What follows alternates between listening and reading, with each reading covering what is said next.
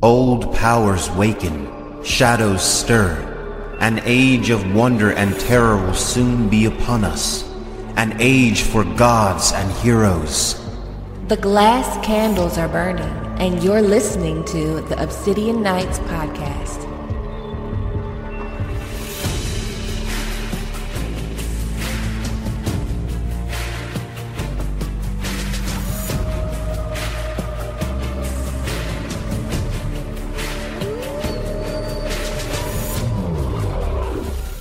And we're back with another episode of Obsidian Knights. So quick update before I jump into the juice.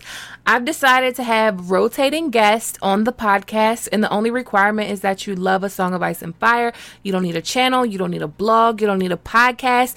If you want to be featured on an episode of Obsidian Nights, just go to my Twitter at This Gray Area and send me a direct message, and I'll see what I can do.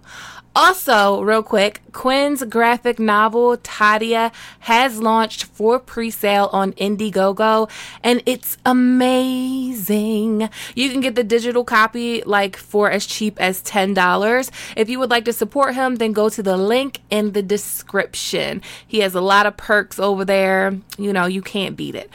Also, Obsidian Nights, I know this is coming out on Monday, but Obsidian Nights will be coming out every Wednesday. If you love it and are listening on Apple, please leave me a review and let me know how I'm doing.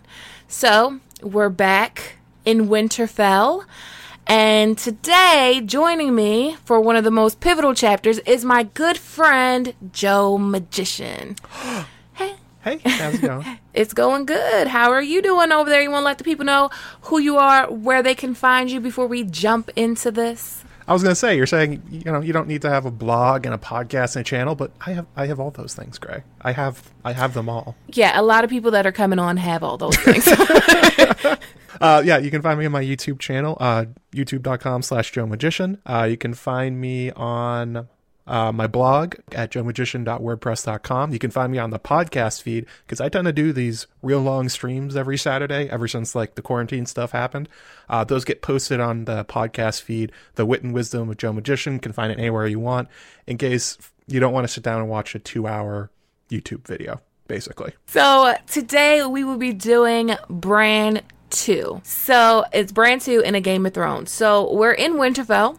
And the king's party has went hunting. So Robert and Joffrey and Ned and Rob, Tyrion and Theon, Uncle Benjen. Basically everyone but the girls, the bastard, and those that are too young to go. So I think it's interesting that this chapter opens with... The king wanted wild boar at the feast tonight. George was laying that one on thick for a little bit, wasn't he? All right, so I was wondering, so we can say this is foreshadowing because it's easy in hindsight to say, well, yeah, the king loves boar. He wants boar to eat, and the boar killed him eventually. But also, is everything foreshadowing? What do you think? Is it a coincidence or is it foreshadowing? Oh, no, it's definitely foreshadowing. And it's even, one boar actually kills him, but it's this one that sets him up to be killed because obviously we get to the point where Bran's left behind. He's bored. So what does he do? He goes climbing. He discovers the dark secret between Cersei and Jaime.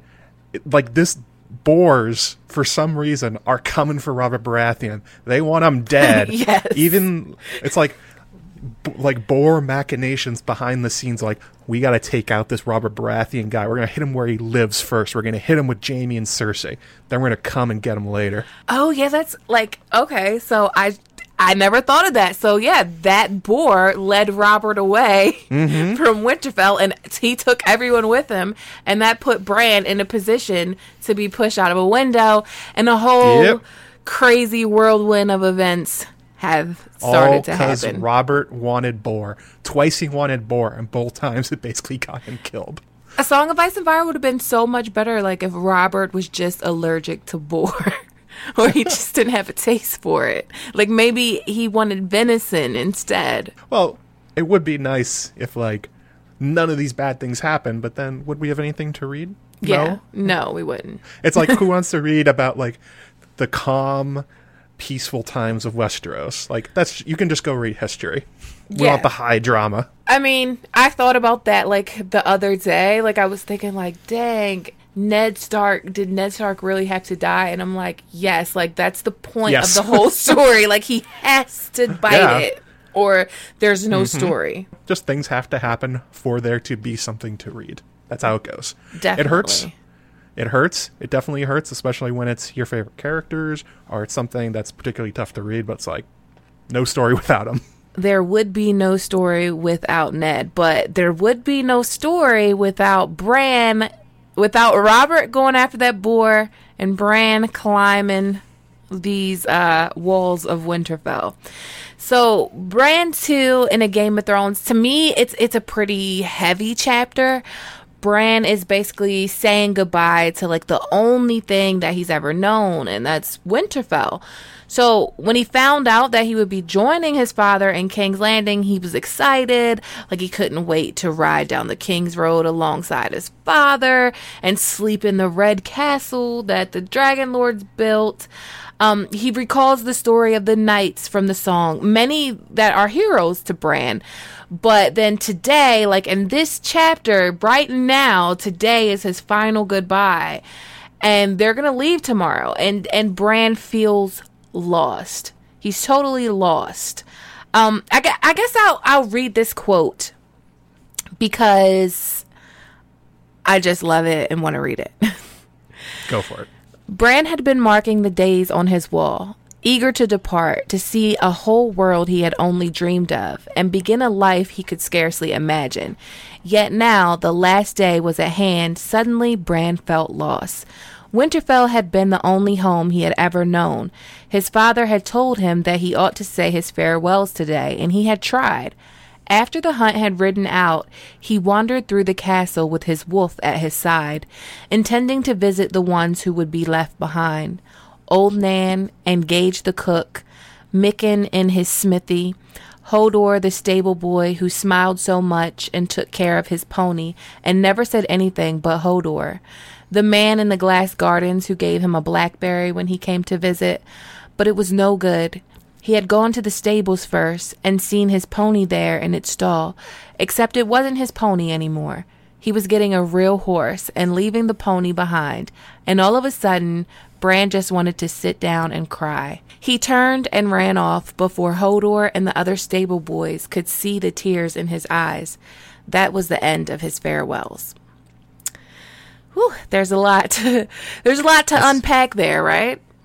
It's definitely very heavy on Bran's part, and it's a lot of questions swirling in his head about what does he like. He's at 7 years old grappling with what does he want his life to be about, and that's the primary thing that's going on here. Where he's a Stark of Winterfell, he's Ned Stark's son, he's a Northerner. But then there's also the side of him that wants to go south and be a knight and be on the Kingsguard. Well, he can't be both. Yeah. Like, to go south is to abandon his northern heritage. To stay in the north is to give up these grand ambitions that he has. And he's also, I don't know if you picked this up, he's very ambitious, extremely ambitious in this chapter. Because he talks about how he wants to be a knight, but he doesn't want to be any knight. He wants to be Barristan the Bold. He wants to be Ryan Redwine. He wants to be Arthur Dayne. He wants to be famous across the entire kingdom, and he wants to be known for being excellent, and like he wants to be the very best, like no one ever was. He's like a little Ash Ketchum. And it's interesting thinking about like when you think about Bran and how he sort of goes where Bloodraven tells him the rest of the books. Here, he's like, I have this whole big plan. I'm going to be the greatest kid that Westeros has ever seen, especially because he doesn't even really know what a knight is. Yeah. He has no real conception other than these guys are famous and respected. Yeah, just what he hears in the stories. And he kind of gets like a reality check because Jaime Lannister comes with the king's party to Winterfell, so Bran is like met him, and Rob's all like, you know, he shouldn't really count as a knight because he killed the old king, and he's met Sir Merrin, Merwin and Boros, yeah, Sir Merrin and Boros. So like, you know, he's getting the actual real feel, which I feel like a lot of these chapters with the Stark children early on. especially Bran and Jon, they have this like idea of what the world is and what it should be like because they all listen to the songs and the stories. And I know Sansa gets a lot of like flack as being like this, she's all stuck in the stories and the songs and she's so foolish, but all of them were like of their chapter, like all of them were. Yeah, they all want to be like heroes, like their father Ned, who led a rebellion, and his best friend Robert, who's now king. It's like they're being graded on this incredible curve, and they're all turning to like these legendary and mythological figures in order to be like, well, how can I like shine in this world when your father is Ned Stark and his best friend is Robert Baratheon? Like, you have to do incredible things to be even noticed. Yeah. Totally. Yeah, like, so I wanted to touch on Bran's age for a second. So, Bran is 7. And to me, I think he's a lot wiser than a 7-year-old. I don't think he acts 7. Like, he's about to go on this journey, like this dream journey. He's been dreaming about adventure and setting out into the unknown. He has a curious mind. And then the day before he's set to leave, at 7 years old, like, he realizes what he's giving up. And I don't know if I had that brain capacity at 7 to, like, have my adventurous dream dangled in front of me. And then the day before I leave, just be in utter despair. Because at 7, I would realize the concept of home. And like, he doesn't mention his mother or Rob or Rickon. It's Winterfell. Like, it's home. Old Nan, Gage the cook, Mick and Hodor, his pony, the man who gave him the blackberry. Like, they make Winterfell. They make home. They have been his childhood. And at 7, he's saying goodbye to his childhood and becoming a man. And we talked about this earlier in Catelyn 1, like how in this world you have to grow up faster. Like, Rickon is 3, and Eddard is telling Catelyn like he can't be a boy forever, like he's 3, and I guess Ned feels some kind of way because he's afraid of his direwolf. So yeah. I mean, it like you have to grow up faster in this world, but I feel like Bran having like the emotional mental capacity to realize all of what's going on in like right in this moment, I think it says a lot about who Bran is and what Winterfell is to all of the Starks. Yeah, for sure. It's definitely setting him up in the sense to be like, wow, Bran seems to be an exceptional person. I mean, that comes across in this chapter too, especially with like his climbing and his dexterity and how he has like these abilities that nobody else has, even before we know he's a warg. But this is also sort of telling on George a little bit. He's said in the past that writing children is extremely hard for him. And that's one of the main reasons he wanted to introduce the 5-year gap. If your audience doesn't know what that is, after A Storm of Swords, he was going to introduce a 5-year gap in the narrative to give his characters time to age up. A large reason because he's not good at writing kids. He tends to write them older than they should be. Now, he makes it work. He backfills it, like you're saying. And with, we know, with his destiny and his powers and where he's going, it does work. But it's also a side effect of, yeah, George isn't that great at writing them. At writing kids? He writes them. Yeah, he writes them like...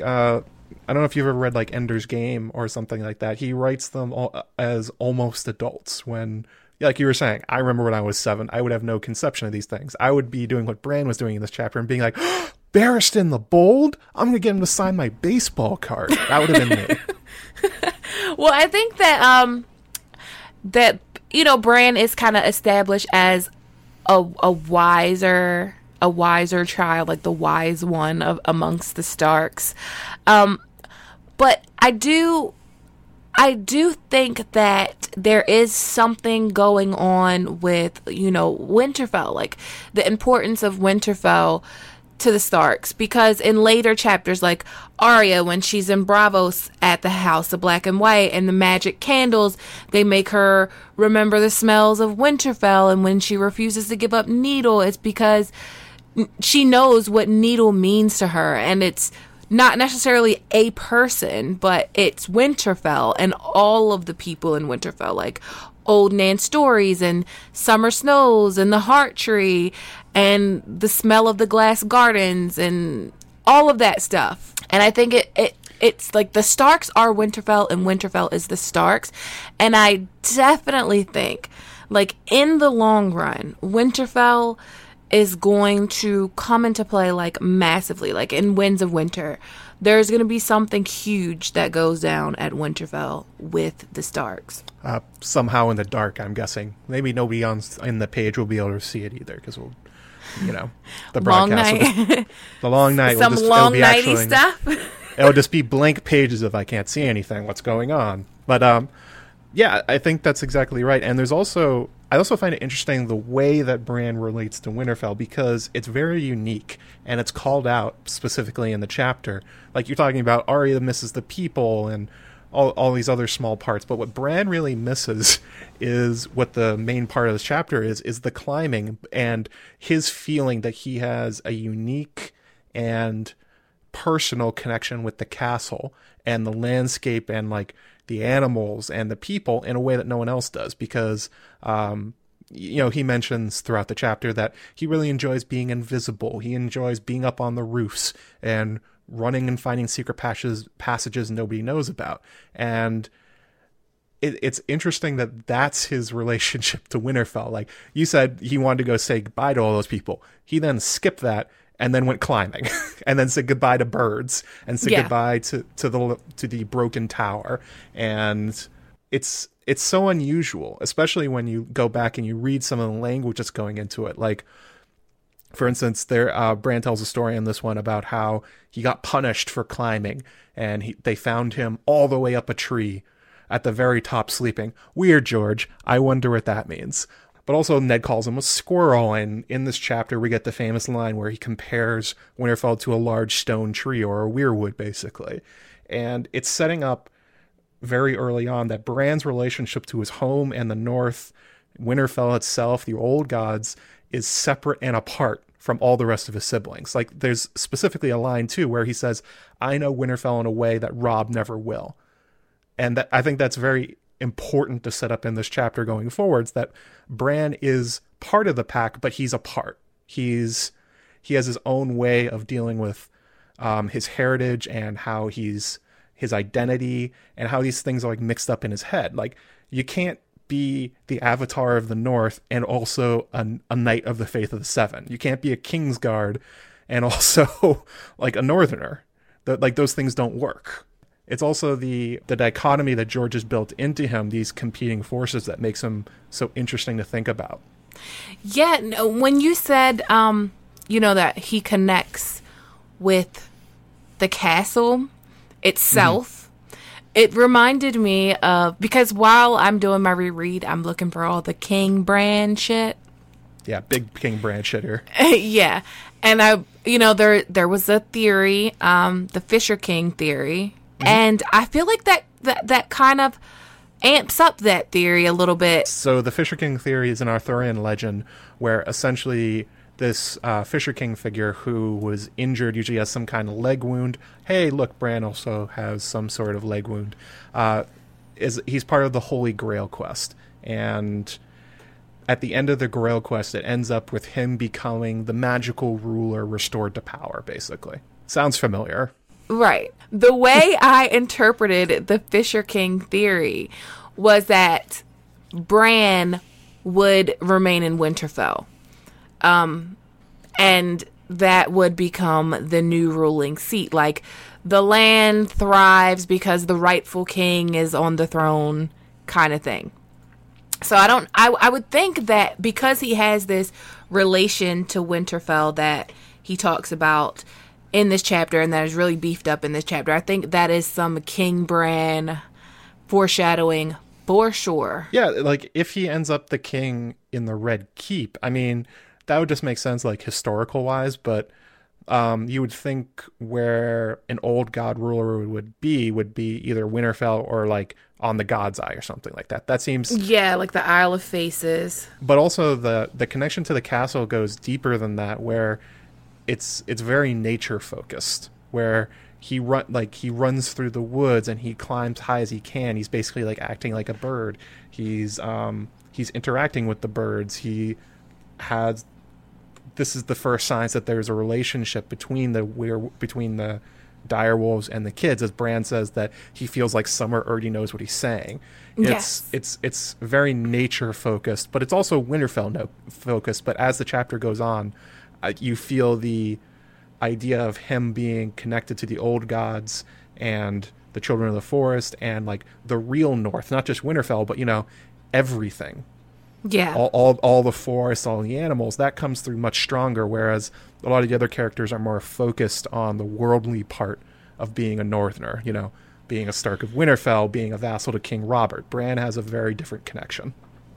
It reminds me, the whole chapter as a whole, and even this King Bran thing with him being related to the castle, it reminds me a lot of Memory, Sorrow, and Thorn, and specifically Simon or Seoman or whatever you want to call him from Memory, Sorrow, and Thorn. First of all, you should definitely read Memory, Sorrow, and Thorn. I feel like it was George's primary inspiration for A Song of Ice and Fire. I mean, he has a lot of inspirations for A Song of Ice and Fire, but he has said as much, he was inspired by Memory, Sorrow, and Thorn.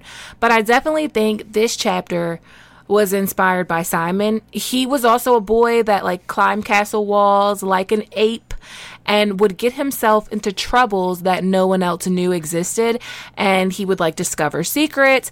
So he climbed Green Angel Tower in the very beginning of the books, and Green Angel Tower is a ancient tower that was built by the children of the forest type race, and he spies on people talking, and that conversation will be a plot point going forward. Green Angel Tower and Kingship and Simon and Memory, Sorrow, and Thorn, it all comes together at the end of Memory, Sorrow, and Thorn, as I think it will in A Song of Ice and Fire. I don't want to spoil you guys. So I see a lot of that stuff in this chapter. There are so many different plot points of A Song of Ice and Fire, and one of the big ones peeks its head out in this chapter. Bran 2. Boy, that just sounds dead on.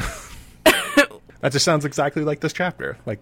That's exactly what happens. Yes. And that's exactly what happened in Memory, Sorrow, and Thorn. Interesting.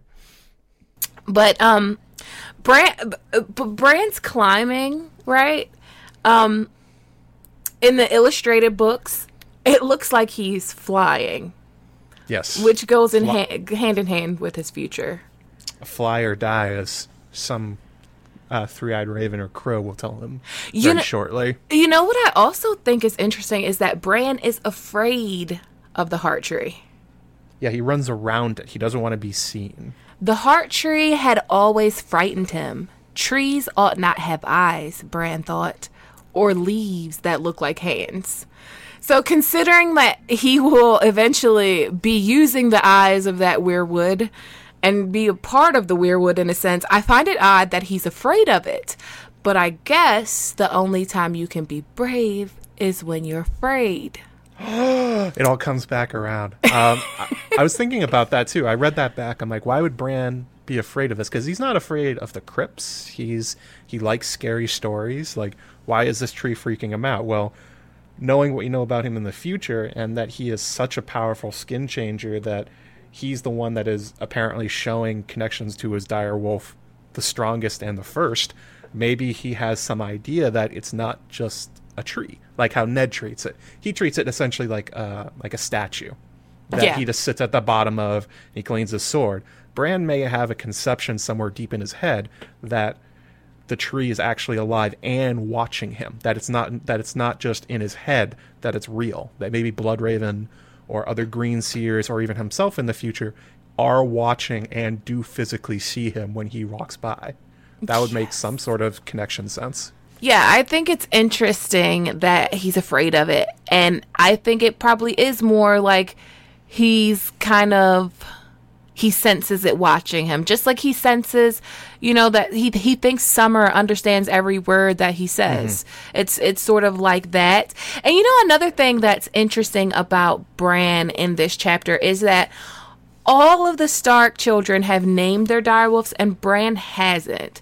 And they've had them for, 2 months at least. Because it takes Robert at least a month to get from King's Landing to Winterfell, at the least. So I would say they've had him about 2 months. And Bran hasn't named his. So he says that he tried 100 names and none of them were good.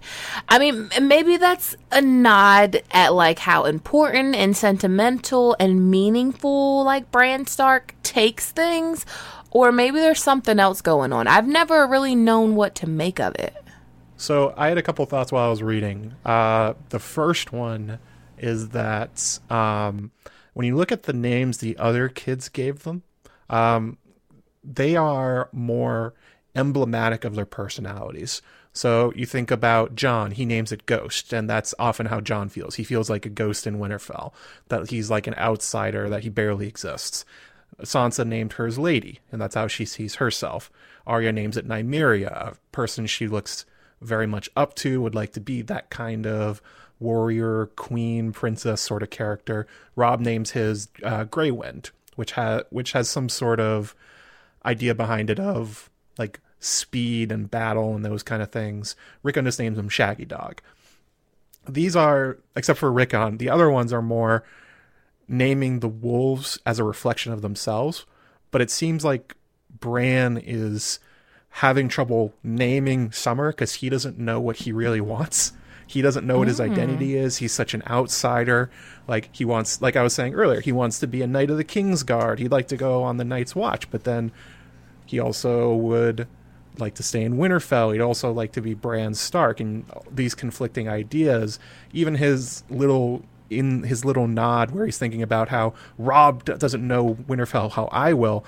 That is a comparison. Maybe I should be the Lord of Winterfell. There's a lot of confusion in Bran in this chapter, and I think part of that is why he's struggling to name Summer. Well, when we know he eventually does name him Summer, it's what does Bran think of himself? What would be a good reflection because of the internal contradictions he has? But the second one was also maybe a more mystical one. Yeah. So Bran has as we talked about in this chapter, George is showing off that Bran and Summer, as he would eventually become named, have this connection. He's hinting at the warging between them. It may be that Bran is trying to think of a good name for Summer, and he's trying to find maybe the idea of a true name, maybe the name that Summer would give itself, or maybe, as he said, that he feels like Summer understands every word. Maybe Summer's rejecting them. Maybe Summer's like, that's not me. Yeah, that's possible. But the fact that after that coma dream, I know that's a little far, when he wakes up, that he names his direwolf Summer, makes me think Bran knows, I'm going to face winter. I'm going to kill winter and bring the summer. So I like that. But, another, he says that Arya named her wolf after a witch queen. Yeah. I don't recall any stories being related to Nymeria that have to do with witches. So, I'm wondering, is there something out there about Nymeria that we don't know? Well, there's the idea of the Rhoynar being water wizards. So, I guess in that kind of way, I think it's more that this is telling on Bran that he's only listening to the cool stories about the males, and Arya's listening to the cool stories about females. Oh. Well, that makes sense. Why would he care about Nymeria of Dorne when he has Arthur Dayne to look up to, and Rhyme Redwine, and all these other heroic figures that he could actually end up being like, I guess. Yeah. That would be my conception. Yeah, that's probably accurate. It's interesting, right, that Bran, when he's walking around Winterfell to say his goodbyes, he can't find Jon, and he thinks that Jon is mad at him. It's not only that he thinks he's mad at him. He thinks Jon's mad at everybody, and Bran doesn't get why. And specifically, he's like, well, he's going to go to the wall with Uncle Benjen. I mean, isn't that a great time? Why is that a bad thing? And we were talking about how, in some ways in this chapter, Bran acts like an adult, that he's very emotionally mature. In this moment, complete swing and whiff.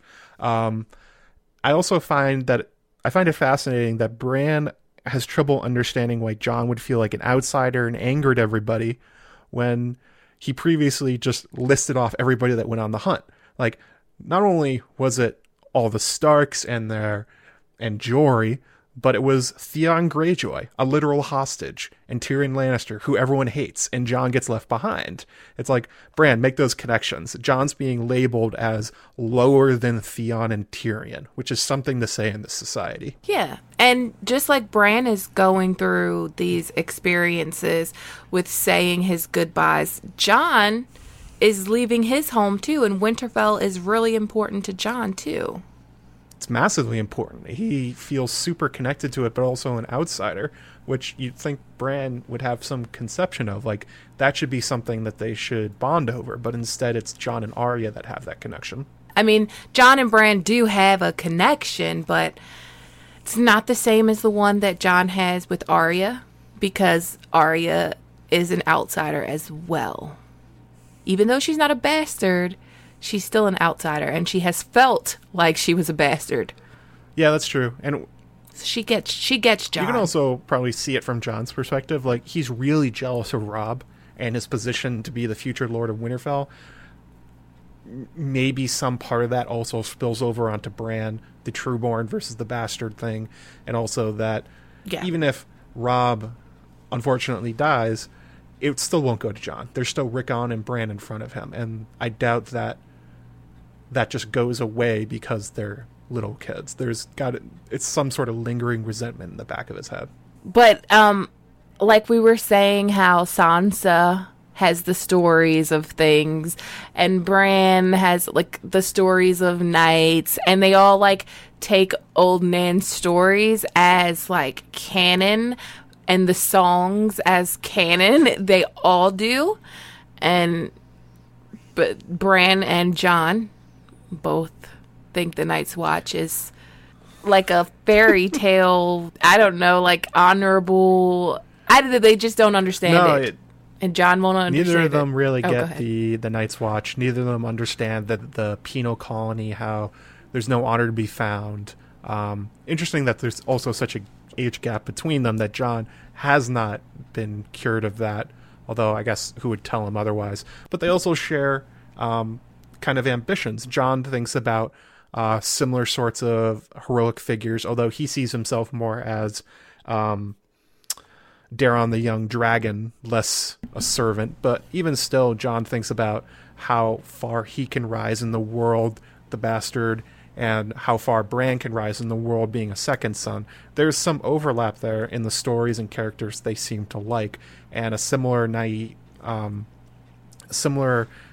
approach to them that George beats out of them as mercilessly as he can. This is so funny.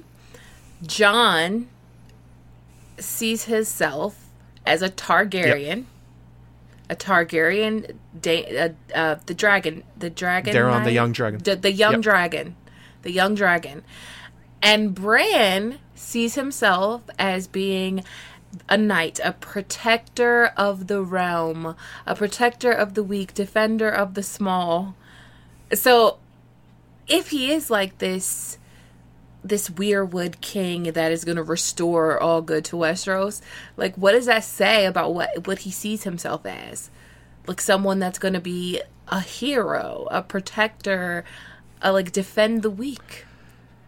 I think that might be some foreshadowing there. It could also be misinterpreted, perhaps, in that Bran very much wants to see himself as this great person. He wants to see himself as somebody everyone looks up to, and it's the old, the road to hell is paved with good intentions. So, for the record, do you think King Bran is evil? I don't know if he's evil, but... wow, voice crack. Wow. I can't believe that just happened. I'm 33. What? I don't know if he's evil, but I do know that if he wants to go from in a cave beyond the wall in a weirwood tree to the acknowledged king of the Seven Kingdoms, he's going to have to enable some pretty horrific shit to make that happen. Okay. And that brings me to season 8. And we're just going to talk about it real quick. If Bran knew that Daenerys was going to ignite the entire city of King's Landing, and he put up not one fight or fuss to try to stop it, let it happen, and then traveled all this way to become King Bran, then I think King Bran is evil. Well, he certainly has the... But I also don't believe in Season 8. Well, if even some version of that comes true, he definitely has the blood of King's Landing on his hands as much or maybe more than Daenerys. Yeah. Good. That's good. That's good. I got you on record saying that. I always thought that, Gray. I always thought that the only way to get to the Iron Throne, to get to that place, is to kill a lot of people and do some pretty morally onerous things. And yeah, well, you know, that was the plan for Jaime. Yes. That was George's initial plan, was Jaime would, like, kill everybody that comes in front of him to get the throne. Yeah, you sell your soul to get the throne, essentially. That is true for everybody that has gotten there. So it's like a long journey to get from this boy Bran, this loving, charming, curious, playful boy, to where he's going to go and how he's going to get there. And Obsidian Knights will be down for the ride. Like we're talking about, there's foreshadowing here for a lot of King Bran, and maybe that's where he's going to end up going. And there's a lot of foreshadowing for Daenerys and where she's going to end up going. You start this story, though, where Bran is and where Daenerys is. It's a real mindfuck that they actually managed to go from these desperate, as far from the throne as you could be situations to actually ending up monarchs in some sense. That is a long trip. Yeah. Yeah, it is. It's a journey, and it's a very intricate journey. There's a lot going on. It's on two different continents. It's a massive story, which I feel like is probably why it takes George so long to write. I can't wait for Winds of Winter. I was gonna say you have no idea, but I'm sure you have an idea. I have some idea. Yeah, I'm pretty sure.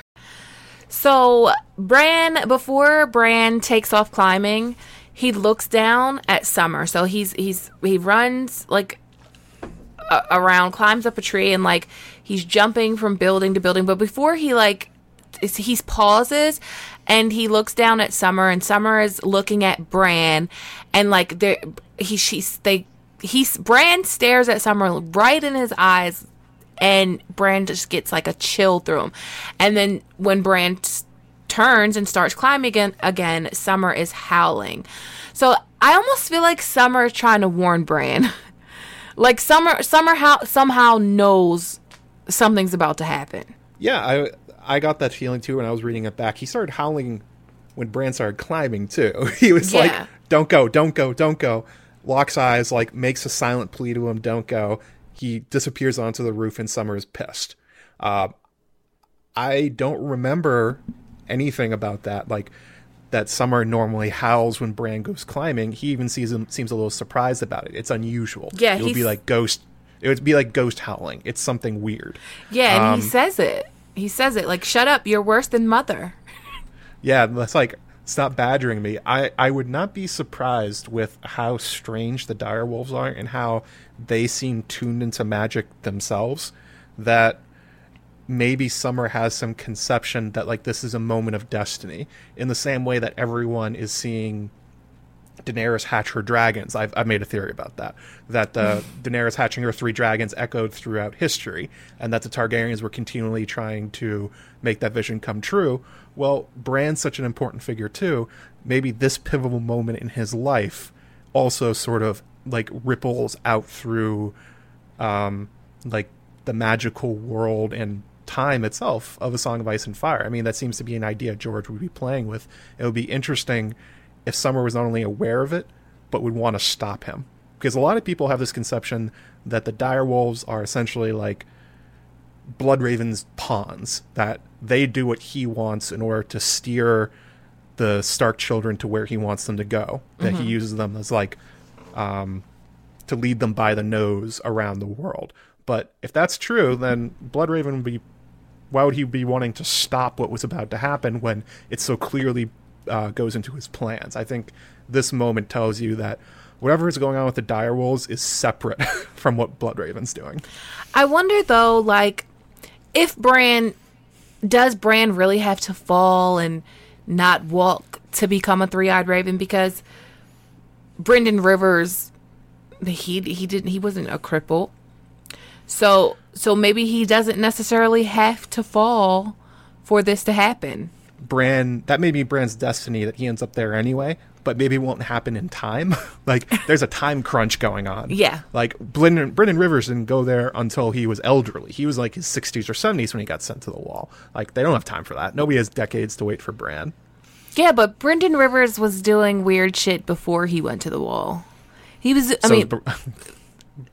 doing weird three-eyed raven-ish type of things before he disappeared beyond the wall. That's true, and Bran's kind of doing that here. I actually was reading this out, and I remember talking to Aziz of History of Westeros on a Bloodraven stream, and we were thinking, like, what do you think Bloodraven was like as a kid? Like, when he grew up to be a spy master, when he grew up to be so tuned to the old gods. Like, I was reading this chapter back, I'm like, what if this is what it was like? Like, what if Bloodraven was running around the passages of the Red Keep, jumping onto the roof, climbing the places he shouldn't be, like, getting in touch with birds like Bran is, and it's like, maybe this is supposed to be kind of a parallel, that eventually would have been the path of Bran, but maybe the children couldn't wait that long. I swear to God, if Bloodraven, if we get, like, a Bran in the cave and Brendan Rivers tells him, when I was a boy, I used to run around the Red Keep and go through all the hidden passageways, I will be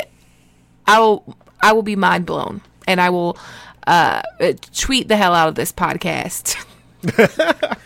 Well, I think he definitely was, because he was a spy master, and we know that's how Varys operates. He has little birds all throughout the castles. He knows every passage. You got to figure Bloodraven was doing the same thing. Yeah, he definitely probably was. So he definitely probably was. Yeah, yeah, he definitely probably was. Like, I could see it now, or at Raventree Hall, definitely somewhere he was doing something.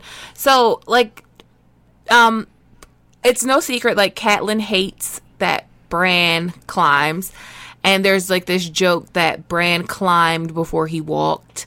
And they did the whole clay boy, like, Maester Lewin made a boy out of clay and threw him out of the window to show Bran what would happen to him.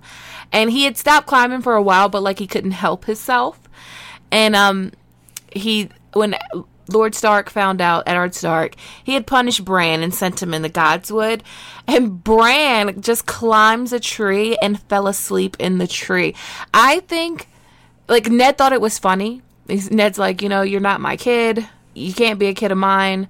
But I just think it's funny because Bran is gonna, like, he's gonna be the person in the story that's most connected to trees, and that he falls asleep at the top of one.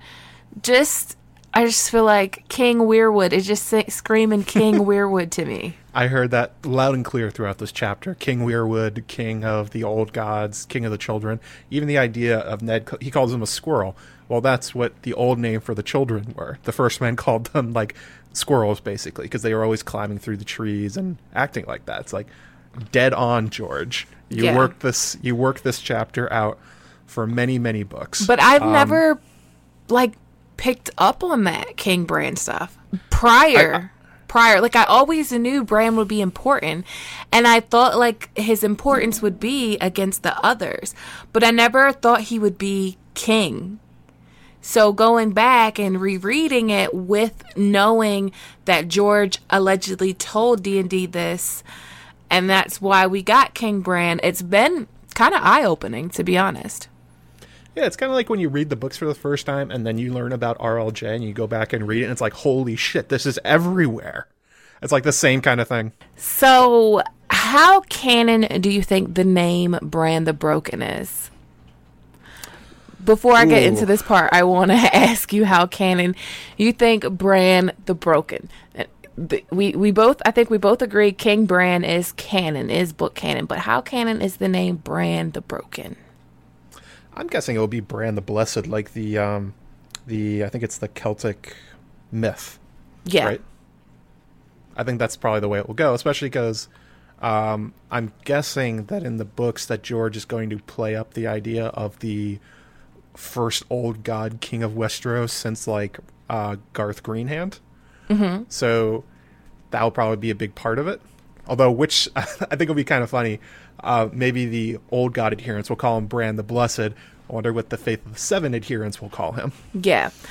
So I was thinking Bran the Broken may be more canon than we think, or maybe may have the possibility of being canon, because I started to think, like, in this chapter,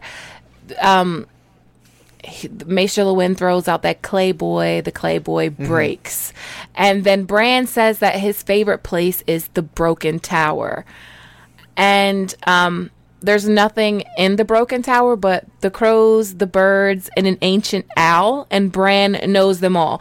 And Bran is basically in the Broken Tower when he goes to the First Keep and is pushed from the window. So I don't know. And then he becomes broken himself. But there's also, like, a quote in A Clash of Kings where he's like, Winterfell is like me. It's just broken. It's not destroyed, or something like that. And he talks about, like, the roots of the werewoods go deep, and the kings sit on their cold thrones or their dead thrones or something. It's one of my favorite quotes. I'm surprised I don't have it memorized, but I don't know. Like, this chapter made me think, you know, what if it is going to be Bran the Broken? I guess it could be. There's good alliteration with Bran and Broken. It's one of those things that's hard to know if George will keep that, if that's what he's intending going forwards, because so much of this first book got, like, totally retconned later. Like, yeah. My favorite one is the idea that Catelyn was supposed to die beyond the wall and to the others. And yeah, that one didn't end up happening. She ended up becoming Lady Stoneheart, who reused it. But I don't know.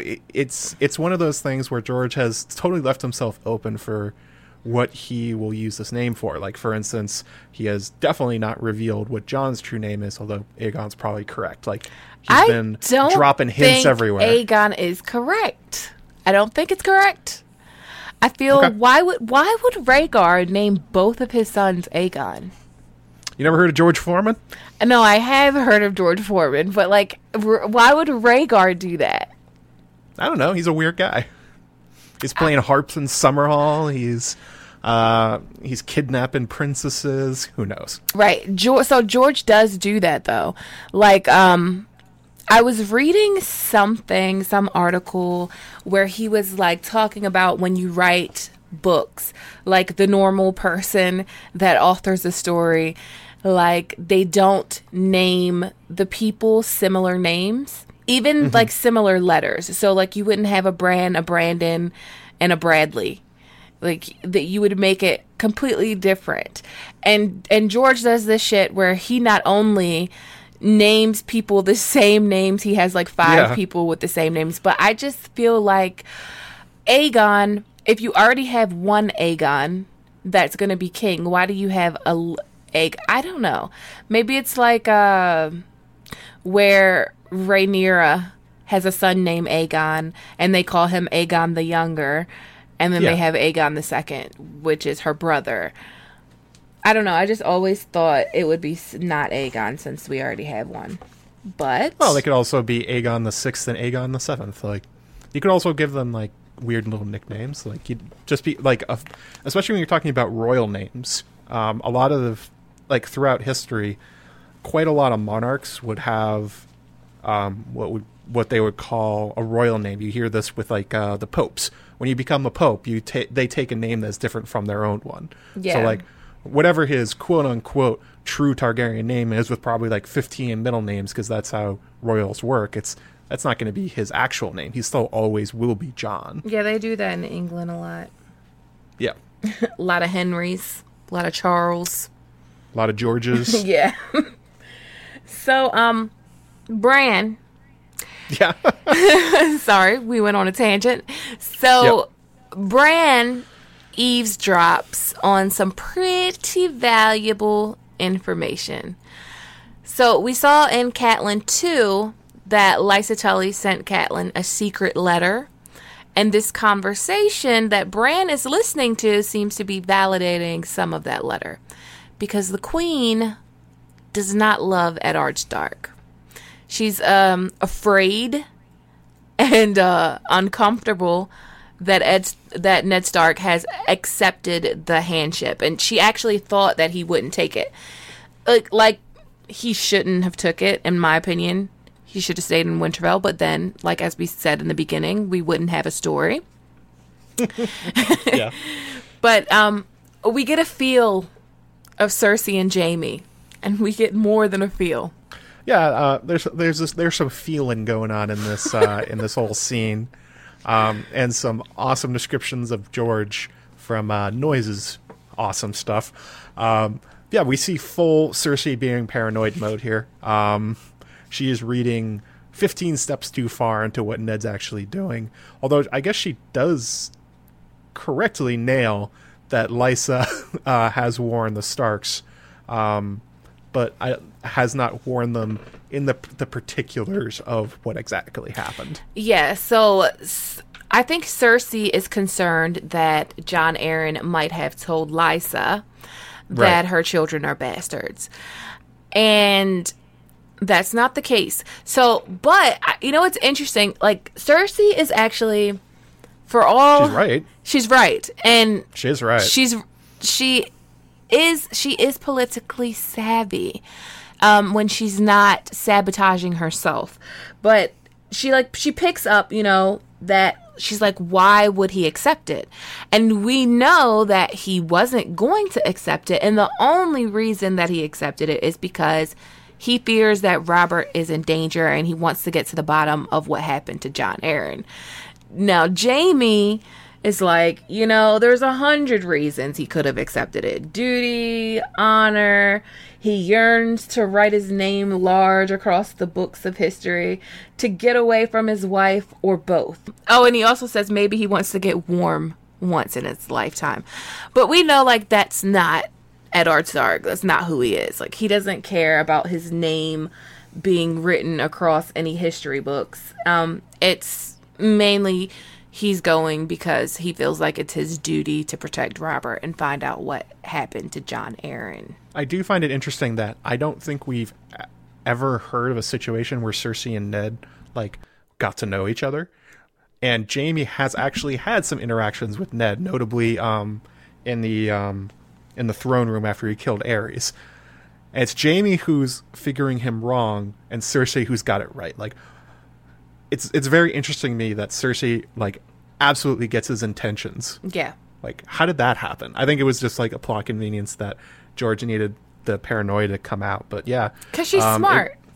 She is smart. It's also interesting seeing the difference in their personality, where Cersei is trying to think in the high political world and think about, she brings up that she thinks she's going to be replaced, which ends up being a plot point. We do know that Renly was trying to do that.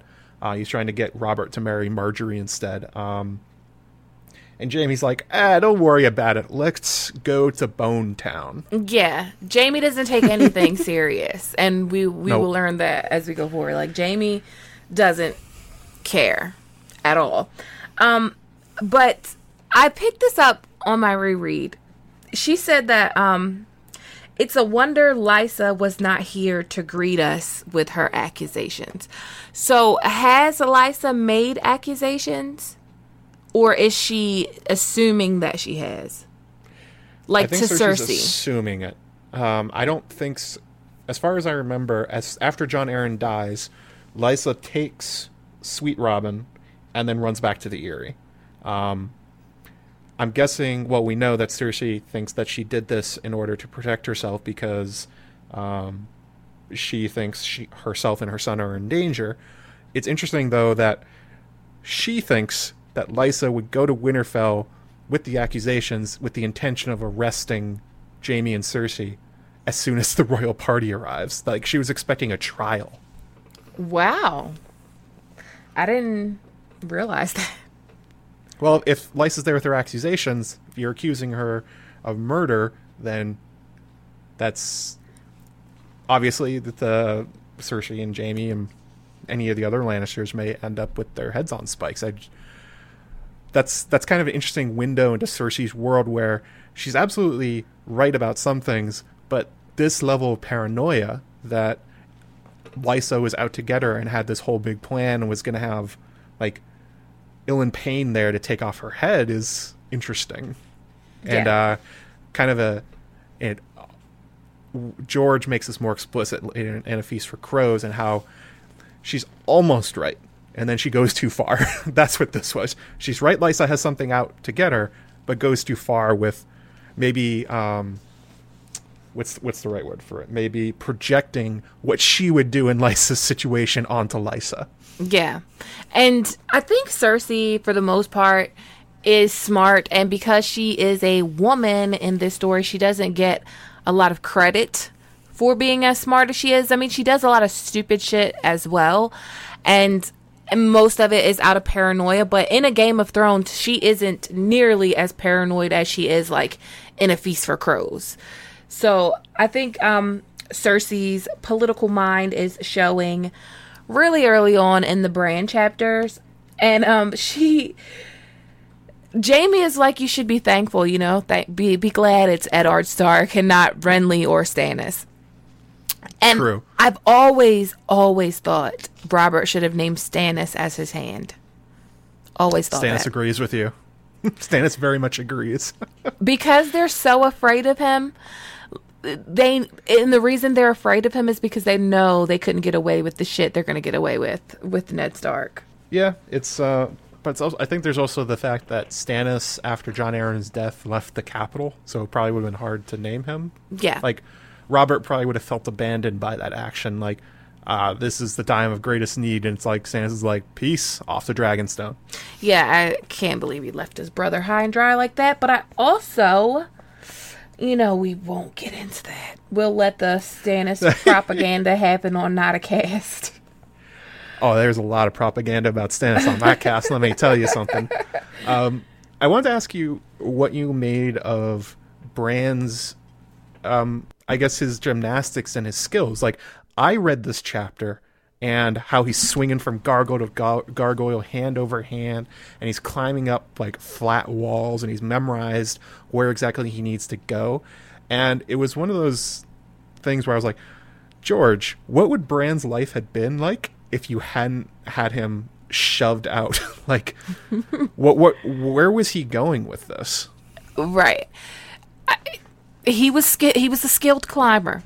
I mean, maybe amazing dexterity. Maybe when he was at the Red Keep, he would have been climbing around the Red Keep, eavesdropping. He'd have been a new spider, a various type of creature. And you know, this scene where Bran is spying on Jaime and Cersei, it kind of reminds me of that Arya chapter. When she, you know, kind of finds out Illyrio and Varys are planning in the dungeons, and she goes back to Ned, and she can tell him a little bit, but she doesn't know, like, nothing she's saying is really making sense. Yeah, it's an adult conversation and doesn't quite grasp it. Right, which is kind of like what's going on here with Bran. Like, Bran just thinks they're wrestling, like... he thinks they're wrestling, and he thinks that, you know, Jaime's hand between Cersei's legs is hurting her. Like, he doesn't know he's 7. He doesn't know what the fuck is going on. Just like, you know, it's an adult thing happening. He doesn't know, and he will never get to tell anybody what happened because he's gonna be pushed out of the window. So. Basically, Cersei sees Bran watching them. And how does she see him? How does that happen? I don't know. Because he's hanging there, and he's not making any noise, and then Cersei looks up, locks eyes, and there's the line where it says, he says, I must have made a noise. But he didn't. And it's the same kind of weird shit happened with Jon and Ghost, where... Jon thinks he heard a noise. He's in his conception, he heard Ghost essentially yelp. Nobody else heard him. Right. And in this situation, the same kind of thing happens where it appears that Cersei heard something that nobody else in the room did. The three-eyed raven. Maybe. That may have been a little bit of a help. Yeah, to force destiny to happen. Like we were talking about how Summer didn't want this to happen. Seems Bloodraven did. Yes. Okay, so Jaime grabs Bran and asks Bran how old he is. Bran says, I'm 7.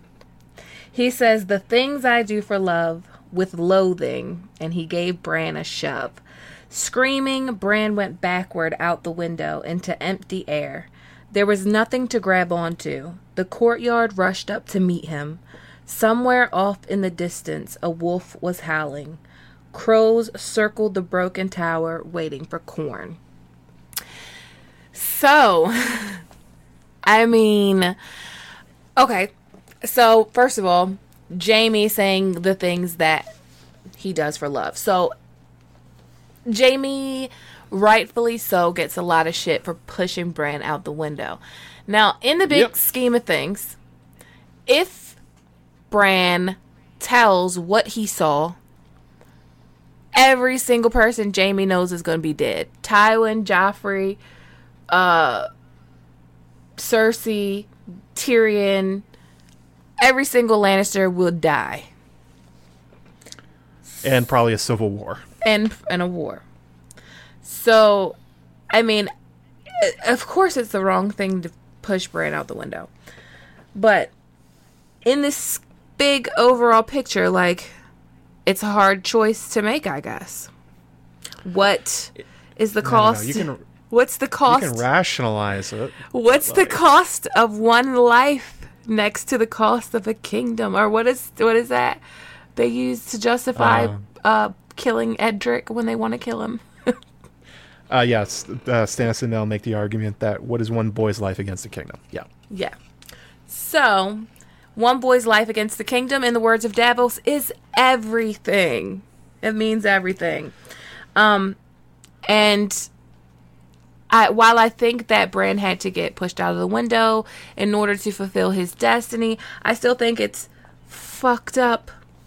And I think that's why this bad thing, like, we've just watched this whole chapter, this playful boy struggling with saying goodbye to his home, the 7-year-old, and then we, like, our first real interaction with Jaime is him flinging Bran from a window. It is something else. Like, just on a side note, Jaime, maybe don't fuck your sister, the queen, so you don't put yourself in a situation where you may have to kill somebody to keep that secret. Like, yeah, maybe don't do those things. Yeah. But anyway, like you were saying, I did find this very interesting on the reread that I know in the show version that Jaime just kind of shoves Bran, but in this one, Bran is hanging from one hand. He has fallen because I think he was like hanging upside down or something like that. He falls. Oh no, he was. Okay, I'm sorry. He was above the window, falls, and grasps onto the windowsill with one arm. The other, he's hanging on by his fingertips. Jaime goes over, tells him to take his arm, pulls him up to the point that Bran notices that there's like marks on Jaime's arm from how tightly he was gripping. So he saves Bran, and then he asks him his age, and then he shoves him out the window. Like, he didn't have to do that. He could have just, like, slapped his hand or pushed him in the face and pushed him off. Like, he was thinking about letting him go. He was thinking about mercy. Yeah. And then decided, no, I guess maybe the age thing. He was like, he's too old. He'll understand too much of what he saw. I think this is the argument that Jaime and Cersei have later. Yeah. Basically, that Jaime reasons, crap, he's too old, I gotta kill him. But I don't know that he was willing to show even a little bit of mercy to Bran, that he was considering not killing him. Later, Cersei kind of says, you know, I didn't want you to kill him.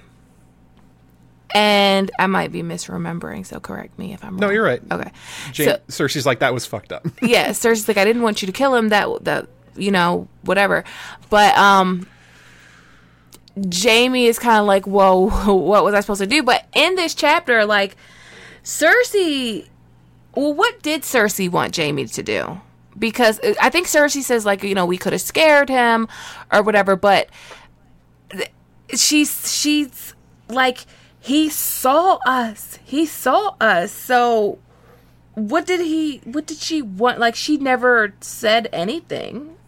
She never said, you know, no, don't do it. No. Yeah. Let's work this out. She just says, like, oh, no, he saw us. And Jaime's like, all right, well, I guess I got to shove this kid out a window. Yeah, but, I mean, so Bran falls out the window, and somewhere off in the distance, a wolf was howling, and crows were circling the broken tower. So Bran had to go, when he would go up the broken tower, he would feed the crows and the birds and the owls, and they wanted corn. And the wolf that's howling off in the distance is more than likely, almost 100% Summer. It's especially when we know about Bran's future, the idea of the wolf howling, probably like, oh no, Bran's in trouble. And then the crows overhead that are looking for food. And since we know Bloodraven essentially takes Bran and gives him to the trees and is kind of like harvesting him for his powers, sort of, it seems like. It's the crows seem pretty excited about their meal, whereas the wolves are not so psyched. Tells us a little something about maybe who's upset and who's not that Bran just fell. Yeah, but with the crows, the three-eyed raven is excited, and Summer is not, which Summer tried to stop Bran from going up the walls. And that is basically Bran too. There's a lot going on in that chapter. Is there anything you want to add? I think at the end of it, there's obviously a lot of information being given here, and it's important for a plot reason that Jaime shoving Bran sets so much in the future in motion. It really exacerbates the situation that leads to the War of the Five Kings. But when you go back and read it from Bran's perspective and how he compares himself to other people, how he likes being an observer, not really a part of them, how he has this connection to nature and summer and feels scared of the weirwoods and has this odd connection with the birds, especially with his comparison between himself and Rob, that he would know Winterfell in a way Rob never could. George is, in the second chapter, making the case for this, like, God King, Weirwood King Bran already, that he has a connection to this world that none of the other actual lords and kings can ever compare to. He is separate, he is different, and he is what am I trying to say? And it appears he's being groomed for a very different life than just a Kingsguard. Yeah, and just a boy climbing castle walls. And just to, like, go back on the closeness of Winterfell thing and the King Bran thing, I really feel like there is some foreshadowing that something's going to go down in the Winds of Winter at Winterfell. And Bran, nobody knows Winterfell like Bran. Like, Bran knows in this chapter, Bran knows secrets and bridges and things that connect, and the ground isn't leveled. Like, we get a lot of Winterfell. I feel like we get the most Winterfell exposition, like, just about Winterfell in this chapter, like the building, the castle. Except for the crypts. Yeah. There were other chapters for the crypts, but yeah, the rest of the castle, Bran gives us the look into the soul of the building. Yeah. And his chapters going forward will give us a lot about Winterfell. Very true. So, yeah, Bran's connected to Winterfell and King Bran. This chapter was littered with King Bran, and it had a lot of that Simon, Memory, Sorrow, and Thorn. So if you haven't read Memory, Sorrow, and Thorn, I really suggest you reading that. But I think that's all. We knocked it out. We covered everything. If you have any questions for us, leave them in the comment section or email them to me if you're listening in podcast form. Oh, the email address is obsidianknightspodcast@gmail.com. And do you want to tell the people where they can find you? I'll go ahead and reiterate all my titles as people like making fun of me for. I've got my YouTube channel, youtube.com/Joe Magician, the podcast feed, the wit and wisdom of Joe Magician.